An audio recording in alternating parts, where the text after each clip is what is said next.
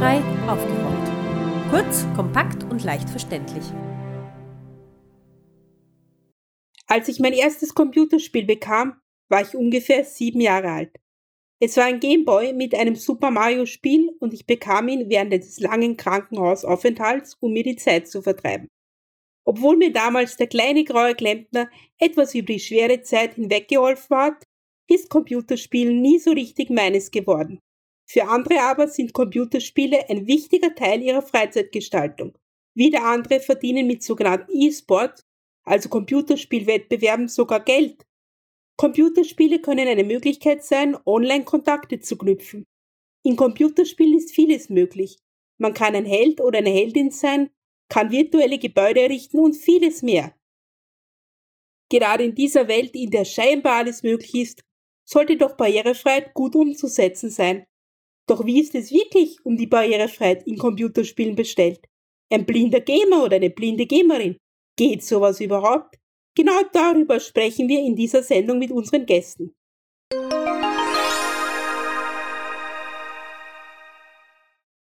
Wir begrüßen heute Herrn Eliach Jaui zu unserer Sendung zum Thema Computerspielen. Herr Eliach Jaui ist sozusagen ein Gamer, äh, Herr Eliachiaui, welche Spiele spielen Sie so?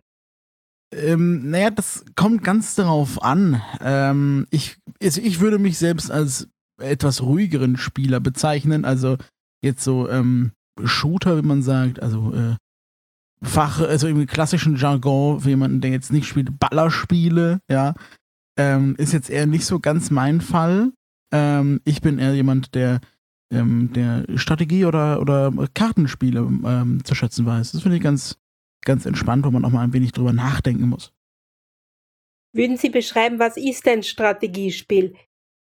Ein Strategiespiel, äh, würde ich sagen, ist so etwas, ähm, wo man etwas aufbauen muss. Beispielsweise einen Freizeitpark oder ähm, eine Fußballmannschaft und in welchem man über einen längeren Zeitraum sein, sein Geschöpf ähm, leitet und durch äh, vielleicht auch mal ein paar schwierige Situationen führen muss. Sie haben vorher auch Shooter erwähnt. Was ist ein Shooter? Das ist im Normalfall ein Spiel, in dem man entweder gegen andere oder ähm, gegen Computer, ähm, also gegen künstliche Gegner spielt und äh, bei welchem es meistens das Ziel ist, sie zu töten, beziehungsweise sie kampf oder kampfunfähig zu machen. Und das funktioniert meistens mit, ähm, mit Schutzwaffen. Worauf kommt es Ihnen denn bei der Auswahl eines Spieles an, wenn Sie jetzt so ein neues Spiel anfangen? Wonach wählen Sie das aus?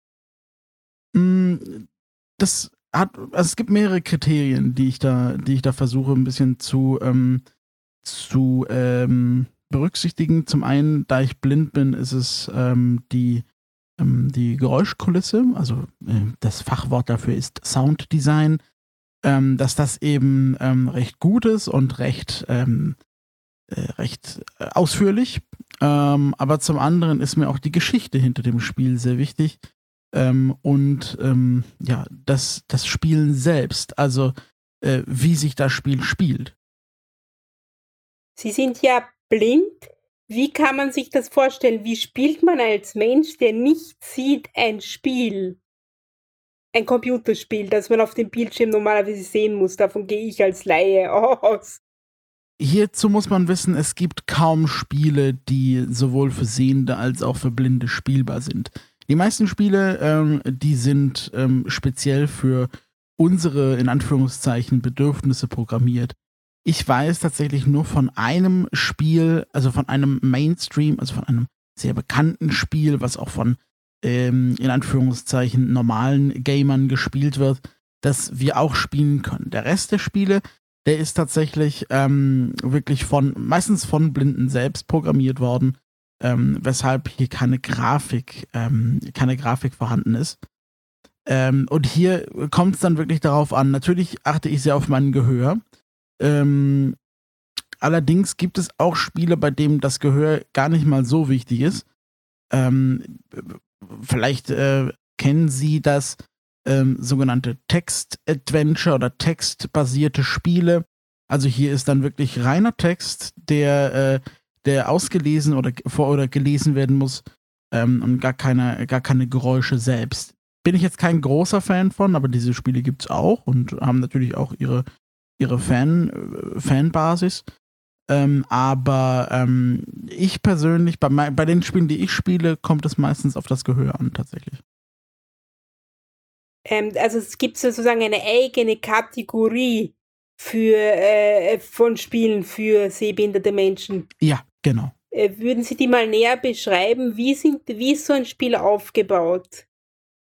Ähm, das ist, ganz, das ist gar nicht so leicht, weil hier auch hier gibt es Unterschiede tatsächlich. Im Normalfall, ähm, im Normalfall hat man, ähm, wenn man das Spiel startet, ein, ein Menü und ähm, in welchem man sich dann eben durch, durcharbeitet, wie bei einem normalen Computerspiel.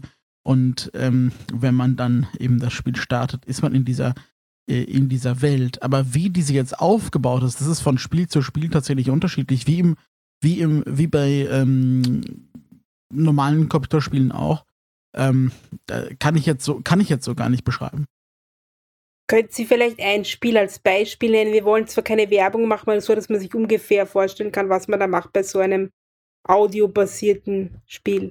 Okay. Ähm, es gibt einen, einen Flugsimulator, den man, äh, der, der speziell äh, programmiert wurde. Hier ist es zum Beispiel so, äh, eigentlich ist es gar kein reiner Flugsimulator, sondern auch ein, äh, ein, ähm, ein Atlas in Anführungszeichen, ähm, und wenn man eben aber diesen Flug, diesen integrierten Flugsimulator startet über das Menü, ähm, dann befindet man sich erstmal im Hangar, wie im normalen Leben. Ähm, und dann muss man erst alle äh, Systeme einschalten und äh, erst dann kann man tatsächlich in das eigentliche Spiel starten bzw. abheben. Das funktioniert alles über das Gehör. Wird das da sowas eingesprochen oder Orientiert genau. man sich an Geräuschen? Ähm, sowohl als auch. Also ähm, es ist sehr viel eingesprochen, also na, es ist nicht eingesprochen, es wird äh, eine, eine synthetische Sprachausgabe benutzt, ähm, weil es dieses Spiel in mehreren Sprachen gibt, aber es ist sehr viel, sehr viel Gesprochenes dabei, aber auch, aber auch Geräusche. Also zum Beispiel gibt es auf der Rollbahn, wenn man auf, äh, wenn man auf die Rollbahn zufährt, gibt es ein Geräusch, wenn sich dort noch ein Flugzeug befindet, ein Klingeln oder ein äh, Piepsen, wenn man damit man weiß, die Rollbahn ist frei. Bezeichnet man diese Spiele, die Sie jetzt beschreiben, auch als Audio-Games? Ich bin bei meiner Recherche auf den Begriff Audio-Games nämlich gestoßen. Sind das sogenannte Audio-Games? Ja, das sind sogenannte Audio-Games, ja. Gibt es viele herkömmliche Spiele, die für blinde Spieler nutzbar sind? Hm, leider nicht. Audio-Games gibt es tatsächlich einige. Ähm, allerdings äh, im Vergleich zu zum normalen Spiel, zur normalen Spielewelt unglaublich wenige trotzdem.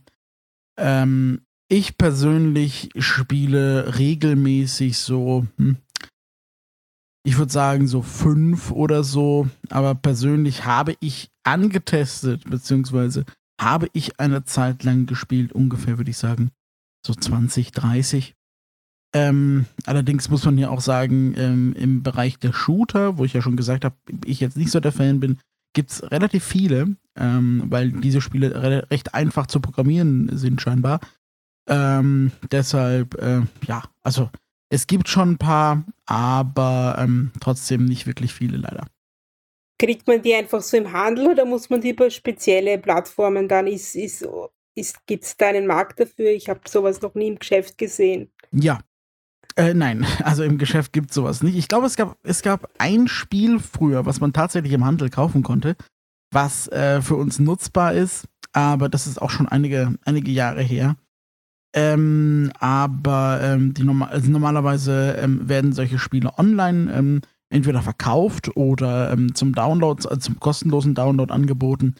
Und äh, die größte Audio-Games-Plattform, die ich so kenne, ist eine englische Seite. Ähm, und äh, dort kann man sich dann äh, eben diese Spiele runterladen, beziehungsweise bekommt man dort Infos, was denn, als, was denn veröffentlicht wird.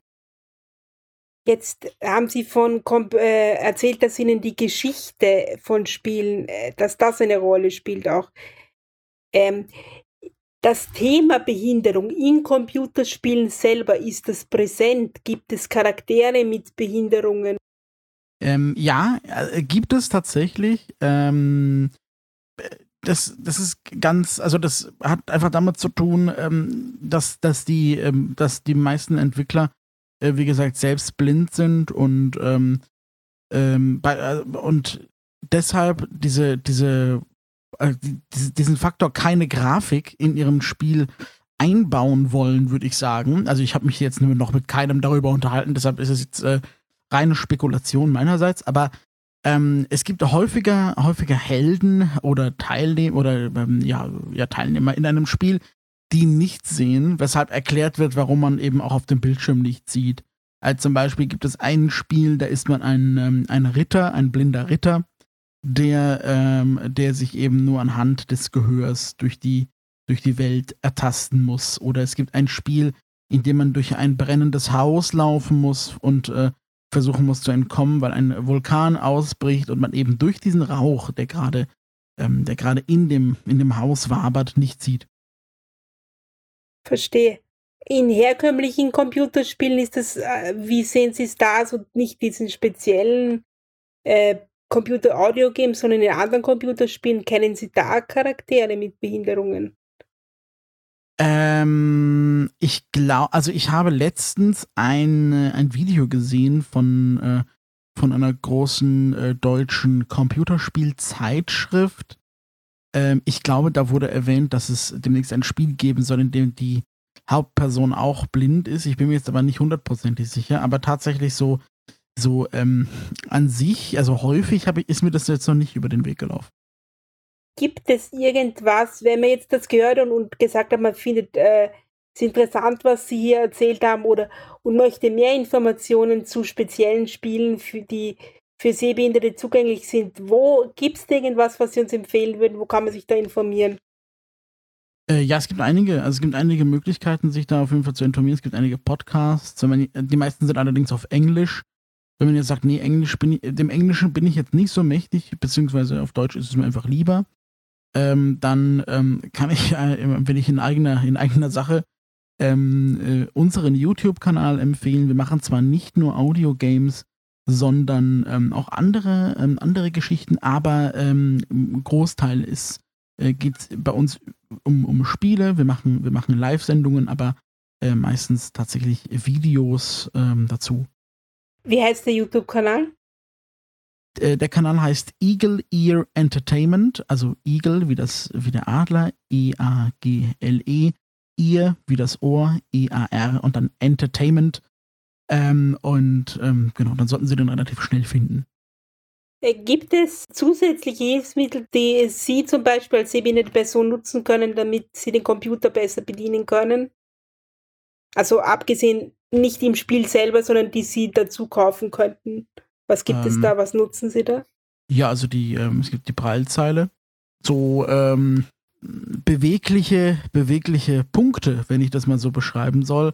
Ähm, und aus diesen, aus diesen Punkten werden eben die, ähm, die, die Breilschriftzeichen, ähm, je nachdem, was auf dem Bildschirm zu sehen ist, äh, angezeigt, also erstellt. Das funktioniert aber nur in Zusammenarbeit mit einem sogenannten Screenreader, also einem Bildschirmleseprogramm.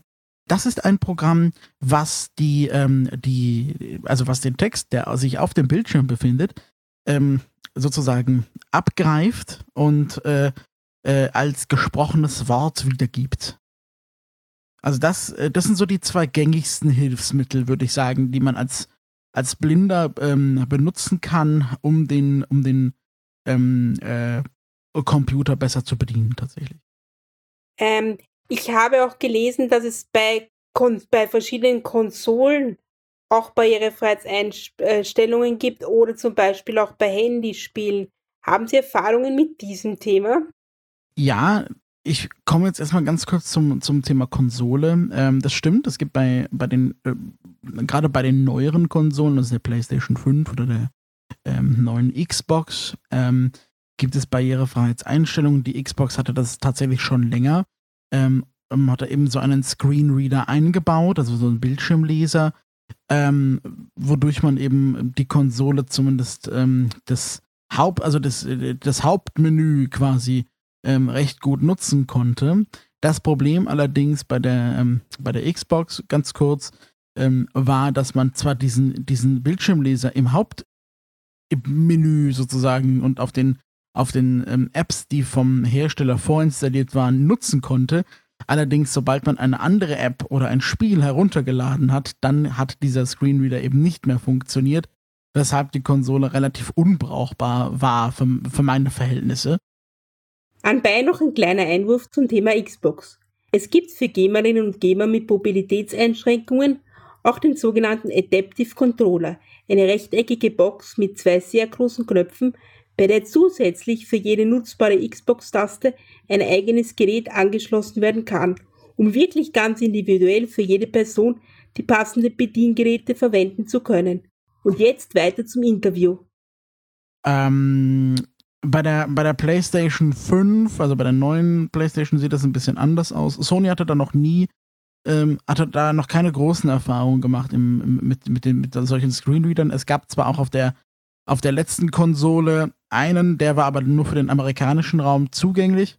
Ähm, das hat sich jetzt geändert. Inzwischen ist es auch für den, für den deutschen und ich glaube auch für den österreichischen Raum ähm, möglich, diesen zu nutzen. Ähm, und äh, hier scheint es so zu sein, dass, ähm, dass auch andere Apps nutzbar sind, also beispielsweise ähm, YouTube oder ähm, Netflix. Aber das kann ich jetzt noch nicht sagen, weil ich noch keiner ähm, der Glücklichen bin, der an eine solche Konsole rangekommen ist.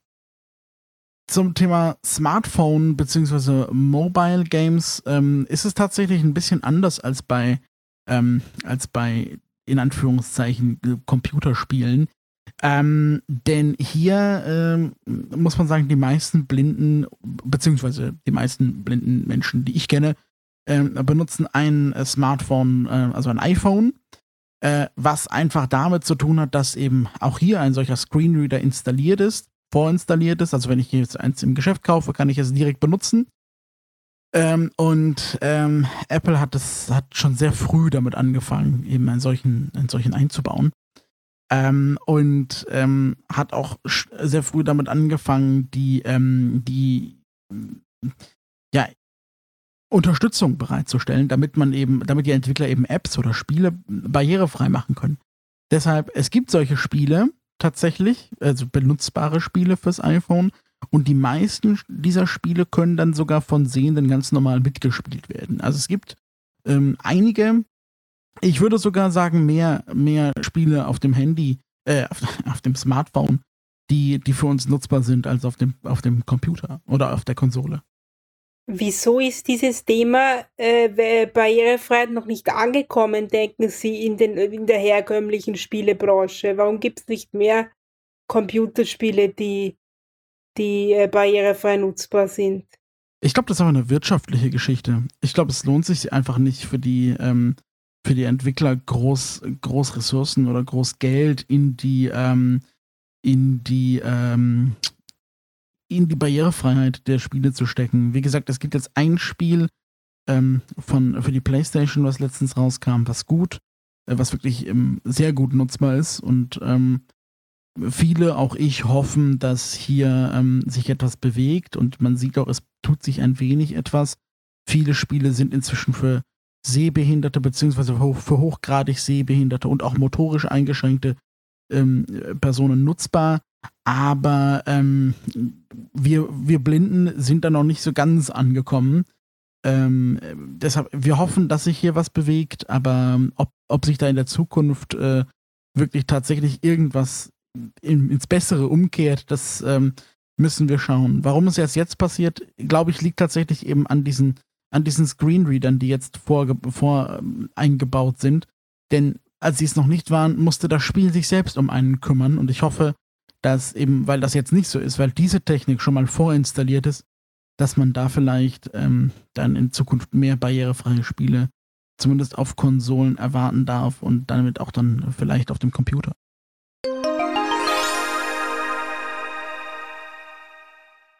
Stellen Sie sich vor, Sie laufen auf einer Allee einen geschotterten Weg entlang. Dabei begegnen Ihnen Zombies, Krähen oder Hände, die aus dem Boden kommen. Das ist keine Szene aus einem neuen Zombie-Film, sondern der Inhalt des Spiels 4. Dieses Spiel haben das Spieleentwicklerteam Iris Meyer und Hans-Jörg Mikesch für iOS und Android entwickelt. Das Besondere, es ist sowohl für sehbehinderte als auch für nicht sehbehinderte Personen spielbar. Bei dem Spiel ist es das Gehör, auf das man sich verlassen muss. Denn im Nebel sind die Zombies und andere Hindernisse, denen es auszuweichen gilt, nur schwer zu sehen. Für sehende Spielerinnen und Spieler wird der Bildschirm nämlich immer dunkler. Durch das Sammeln von Lichtern kann man den Bildschirm für eine gewisse Zeit hell halten. Sie haben mir jetzt ein Spiel entwickelt, das sowohl für Sehbehinderte als auch für nicht sehbehinderte Personen spielbar ist. Es heißt 4. Wie kamen Sie zu der Idee? Gemeinsam ein Spiel machen ähm, und haben jetzt nicht so genau also gewusst, was wir jetzt machen. Und da war um die Zeit, wo wir angefangen haben, über Spielideen nachzudenken, waren ähm, Virtual Reality Brillen und ähm, das Audio-Equipment dazu äh, ganz en vogue und wir haben gesagt, da machen wir was.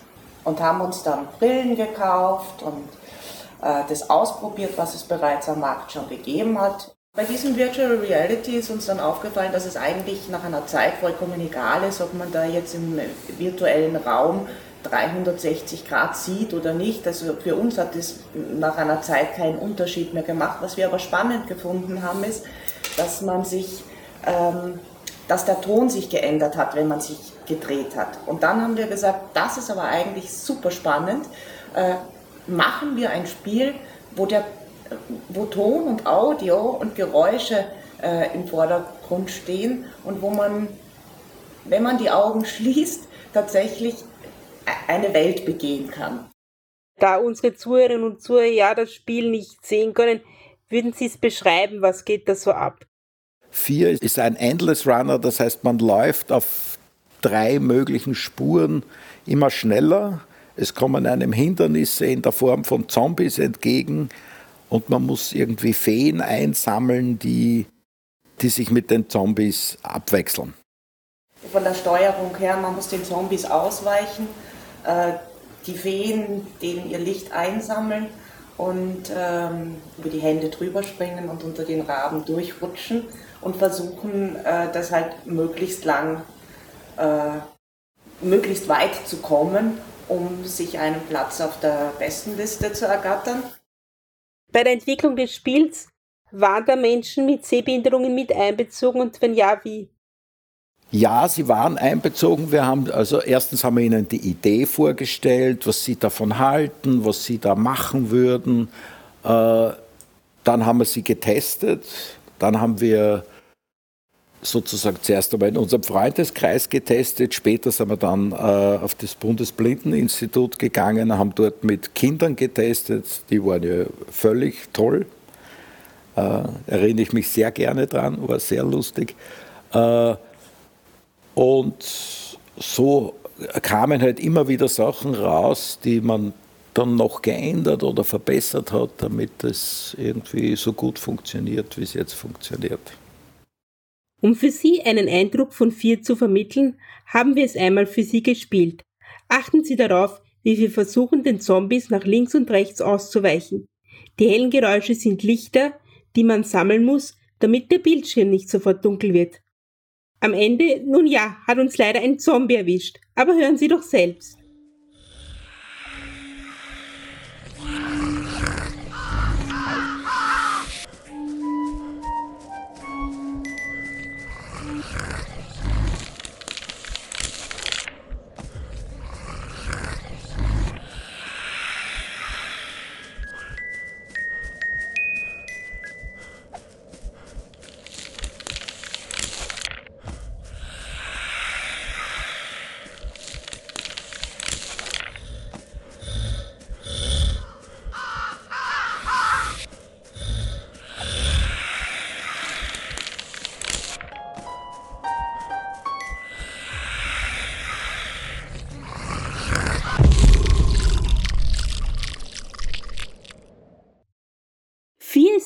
Einzige Spiel des Entwicklerduos.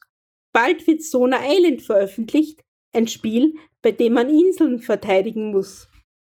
Es ist ein Spiel, wo man nach der Einführung, also äh, nach dem Tutorial, wo man erklärt kriegt, wie man sich bewegt und wie man sich im Spiel verhält, kriegt man eine Insel. Eine einzige erste Insel. Äh, auf dieser gibt es dann Schatzkisten, die Gold produzieren und Hindernisse, die man draufstellen kann. Und diese Insel ist aber auch für alle anderen Spieler, es ist also ein Multiplayer-Game, ist für alle anderen Inseln, äh, für alle anderen Spieler sichtbar und die können sie auch angreifen. Also ist ein Ziel, dass man seine eigene Insel gut verteidigt. Um das nötige Budget aufzutreiben, muss man aber natürlich schauen, dass man von anderen Spielern wieder etwas äh, Gold sozusagen klaut. Und das kann man dann wieder auf seiner eigenen Insel investieren. Wenn man dann gut ist, kriegt man eine nächste Insel dazu. Und so geht das Spiel dann weiter.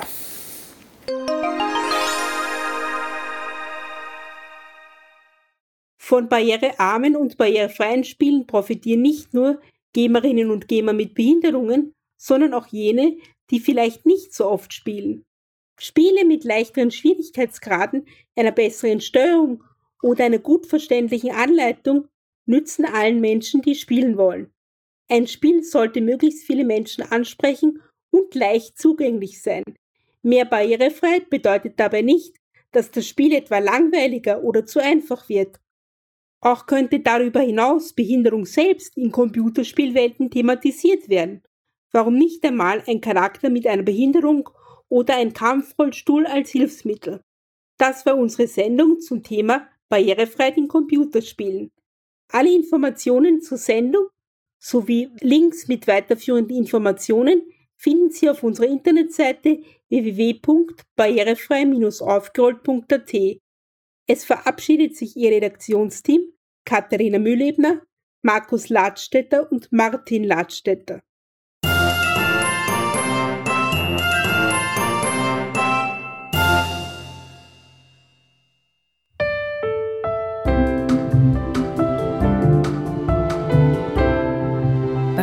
Barrierefrei aufgeräumt. Kurz, kompakt und leicht verständlich.